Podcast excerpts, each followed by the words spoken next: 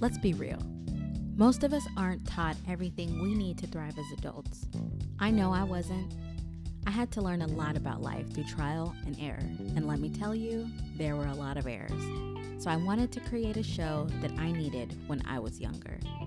My name is Ruth, and I'm the host of the new podcast, Ruth the Truth. This show is about telling truth, but in a safe space, about having hard conversations with empathy and humor.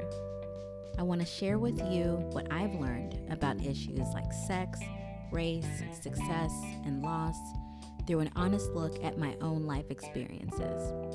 My hope is that my experiences will help guide you along your life's journey. You'll have a good laugh, hopefully, learn something, and most importantly, connect more deeply to yourself and others. Join me for new episodes every Monday starting June 30th.